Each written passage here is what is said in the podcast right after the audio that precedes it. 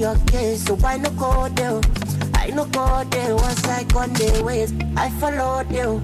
I follow there when money did it. So no go there. So no go there where you party the ways. I'm mobile.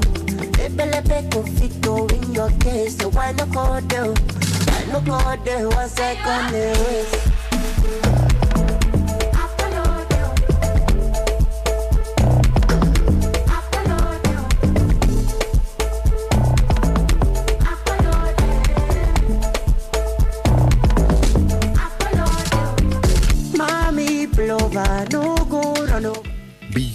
Education, get the MBA that equips you for the future. With the Business School Netherlands Action Learning Global Tier 1 MBA, you excitingly experience the difference. Call 0806 721 1068 to register now and get 5% scholarship on tuition. Terms and conditions apply. For more details, please visit www.bsnmba.org and on LinkedIn at Business School Netherlands Nigeria. You can also follow us on Instagram, Facebook, Twitter at BSN Nigeria.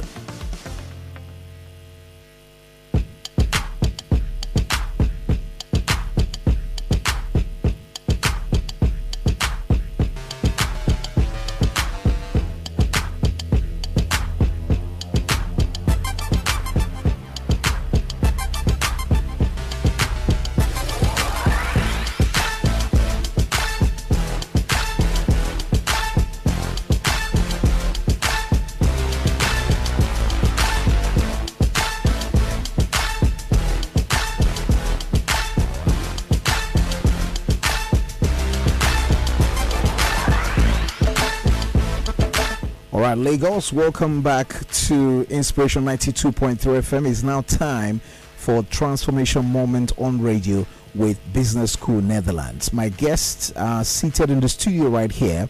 First off, I have uh, Mrs. Olaide Abimbola Soetan, who is the MD CEO at uh, NHC Pharmaceuticals Limited. Uh, Mrs. Soetan, good evening to you and welcome to our studios today. Good evening, Captain Smart. I'm excited to be in the studio today. I'm excited Thank to see you for having me.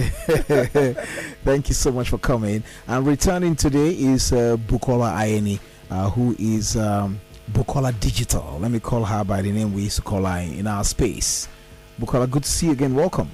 Thank you, Captain Smart. Good to see you again. Yeah, good, to evening. see you. Yeah, so getting back to Mrs. Soetan right now, she's a highly respected pharmacist in the industry. Her career in the pharma industry started way back in 2005. Uh, she worked as a medical representative in Biofem Pharmaceuticals Limited from 2005 and rose through the ranks to the position of regional manager for Lagos State before resigning in 2014 to start NHC Pharmaceuticals Limited. She's a graduate of Masters in Business Administration, that's the MBA from the prestigious Business School Netherlands. She's a holder of certificate in entrepreneurship management from Pan Atlantic University and also a graduate of pharmacy from the Onabanjo Olabisi University in Ogun State. Mrs. Soetan has won a World Bank scholarship to study at uh, Entrepreneurial Development Center of Pan Atlantic University in 2016. Lagos State Government, through its Employment Trust Fund, nominated her to attend a workshop on entrepreneurship organized by the United Nations Conference on Trade and Development. Mrs. Soetan has served as the zonal coordinator, Association of Community Pharmacists of Nigeria, Ikeja Zone, in the past, and she is currently secretary of uh, Pharmaceutical Wholesalers and Distributors Association of Nigeria. Uh, I think I have to do this. It's not easy uh, to have a woman to have all of that. So, welcome, uh, welcome, Pharm Olaide, right? well, say so. Uh, I claim it. welcome. So today we're Alright, going to be you. we're going to be talking about um, the pharmaceutical industry in Nigeria and everything about the value chain in that industry because uh, this industry is very very sensitive one. It's a very sensitive one, critical to our well-being in life. So quickly, ma'am, can I ask you uh, for us to start this discussion? Give us a clear understanding of uh, what pharmaceuticals uh, supply chain is all about, because I, I just mentioned that, and how this supply chain, how uh, the gateway to the medicines in Nigeria, how it can be secure. Uh, just just give us a little bit about that. Okay, thank you. Um, by way of starting, I will say that the pharmaceutical supply chain is a series of processes that start from when the product leaves the manufacturer, that is from the factory where it is produced, till it gets to the final consumer. Mm. Okay, so we have things like um, storage, transportation, handling, and whatever needs to be done. Because you know the product that leaves the manufacturer does not leave the manufacturer into the hands of the consumer, the Mm. man on the street that has a headache, or somebody that is taking care of, um, let's say, tummy upset or whatever. But the product that leaves is supposed to maintain at a certain ambient temperature. Mm. Okay, Like, such like that we saw the vaccines. Ho ho. So like the vaccines, yes, Yeah. the vaccines and some other products. Okay, so whatever leaves the factory is supposed to be the same thing that the end user gets. And if you spend so much producing the product and the end user is not getting the benefits, maybe a product that is was certified to be 95% efficacious at production Mm. becomes um 45% Or even less. or even less Mhm. because of improper handling Mm. then it's a whole waste of processes energy resources so the sequence of activities that that product goes through until it gets to the final consumer is what we refer to as the supply chain and it needs to be secured. It needs to be guaranteed that whatever is coming out of the factory the same way that the manufacturer intends it to be is what the patient gets. Now when we are talking about medicine security we are talking about making sure that a, comp- a, a, um, a country has enough products or enough medicines for its in, um, for its citizens. Now, um, we all know what happened during the COVID um, the COVID era. the COVID era. We're still you know, inside we were no, Yeah. but I mean, 2020, we saw the reason why Nigeria must be at least producing maybe 80% of its products. I mean, the the drugs are consumed within the country because we're depending on other countries, and they had to prioritize. So we saw that there was a lot of chaos. People did not know where to get drugs from, and everything went up.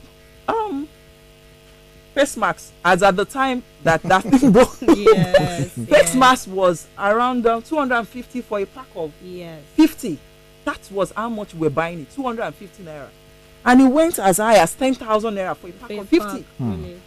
That was so outrageous. And could you believe that before then, there was no single com- um, company producing face masks in Nigeria? So we were totally dependent, and that kind of thing can lead to a lot of deaths. Mm. Because if those products are actually products that are essential products, there are some products we call them essential drugs. These are the drugs that maybe most of the um, the diseases and the um, ailments that people come down with, those are the products that we need to treat them and give better quality of life to our patients. So if those are essential drugs, then we are in trouble. Mm. So we couldn't get drugs and things like that. So it's important that a country should be in charge of this process. And even if they want to poison us now, they don't need to It's very chemical. easy. It's Yeah. very easy. or they want to deny us, like Yeah. uh, Ukraine now. They'll just suffer us. They will not give us They drugs. give And us then it. what happens? Mm. But we used to So have we- we, used to have these uh, plants producing these medicine medicines in Nigeria. here. Oh, like like in yes. Yaba here, we used to have we used to have uh, plants producing. What happened to, to those plants? Well, really, I cannot say.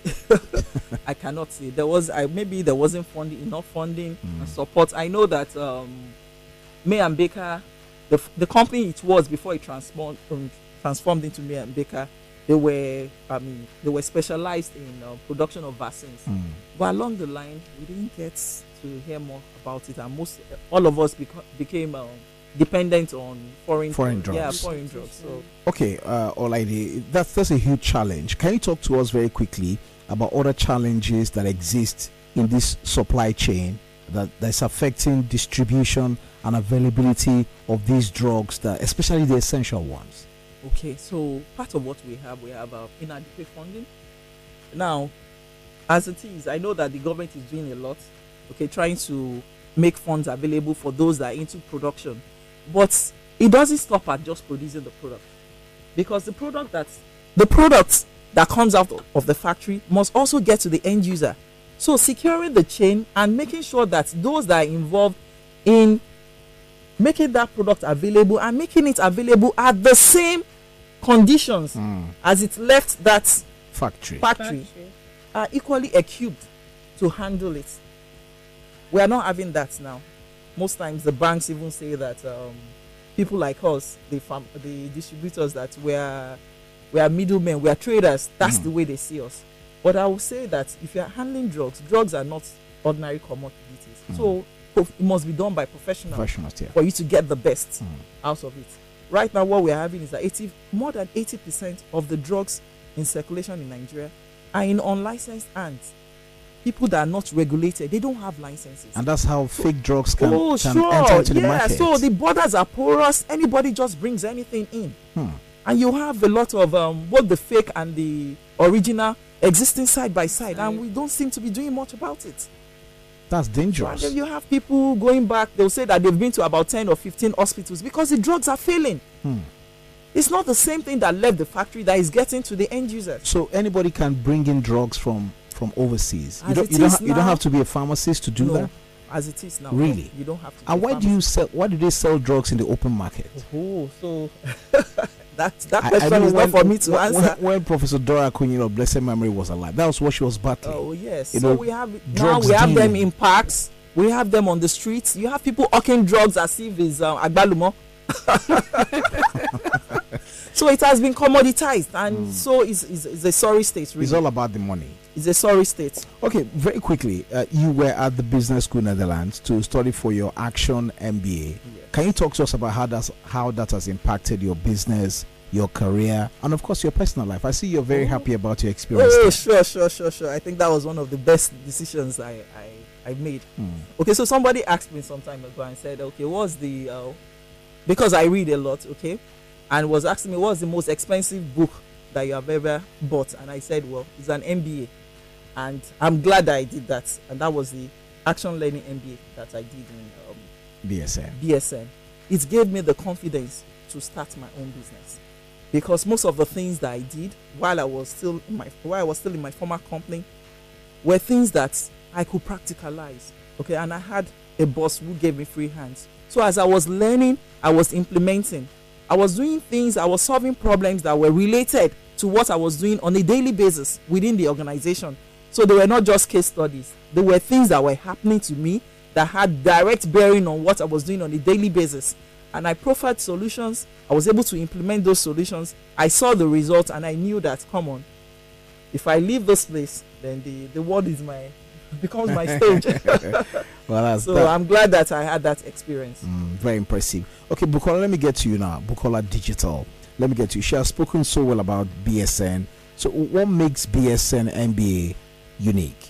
Thank you, Captain Smart. She said it is practical. Hmm. And there's no better way to say it. BSN is beyond education. It is not the case study methodology that you use now, cram now pour in a local balance. It is very practical. So even within and outside Nigeria, your certificate is relevant. You do have, we call them action learning projects. So as you do your models, your HR marketing models, you have a practical part to take back to your organization. What is not working within the marketing department what can we do about it? And you prefer solution. The more you do that become the more you become a problem solver. So it is beyond education. It's also within your life your personal life your career your family. There will be changes in everything you do. And i say this with all boldness because i can vouch for this anyway. Mm. Not just as an employee but because i've experienced it. Okay, so how can someone reach a Business School Netherlands if the person wants to enroll, and how does the program run? Okay, so our, our program are very very flexible. So you can be working or running a business and still have your MBA. So it is on part-time basis, on a bi-monthly basis, and currently we are having a, a hybrid hybrid kind of um, classes and workshops for people. So for you to contact us, you can visit our website on www.bsnmba.org or you can visit our social media handles at Business School Netherlands Nigeria. More importantly, also you can call us on our hotline on 08067211068. I say that again 08067211068 or 081 85477415 and finally we will starting a new class for new students this weekend so if you enroll between now and saturday you get a five percent instant scholarship but their terms and conditions apply, apply. though All right, thank you, Miss Sola or oh, Miss Soetan. Uh, let me ask you: This objective, yes or no? Are pharmacists doctors? No. i like your very assertive you said no Okay, That was That- good. that- that's all. That's all we have time for on this edition of the program. It's been a very wonderful experience uh, talking to you, Mrs. Soetan. Good to see you. Thank you so much for coming. Thank you. And Bukola Digital, thank you so much all for right coming as well. thanks captain smart Yeah, we're out uh, at six o'clock. Is the world news. Please do stay tuned.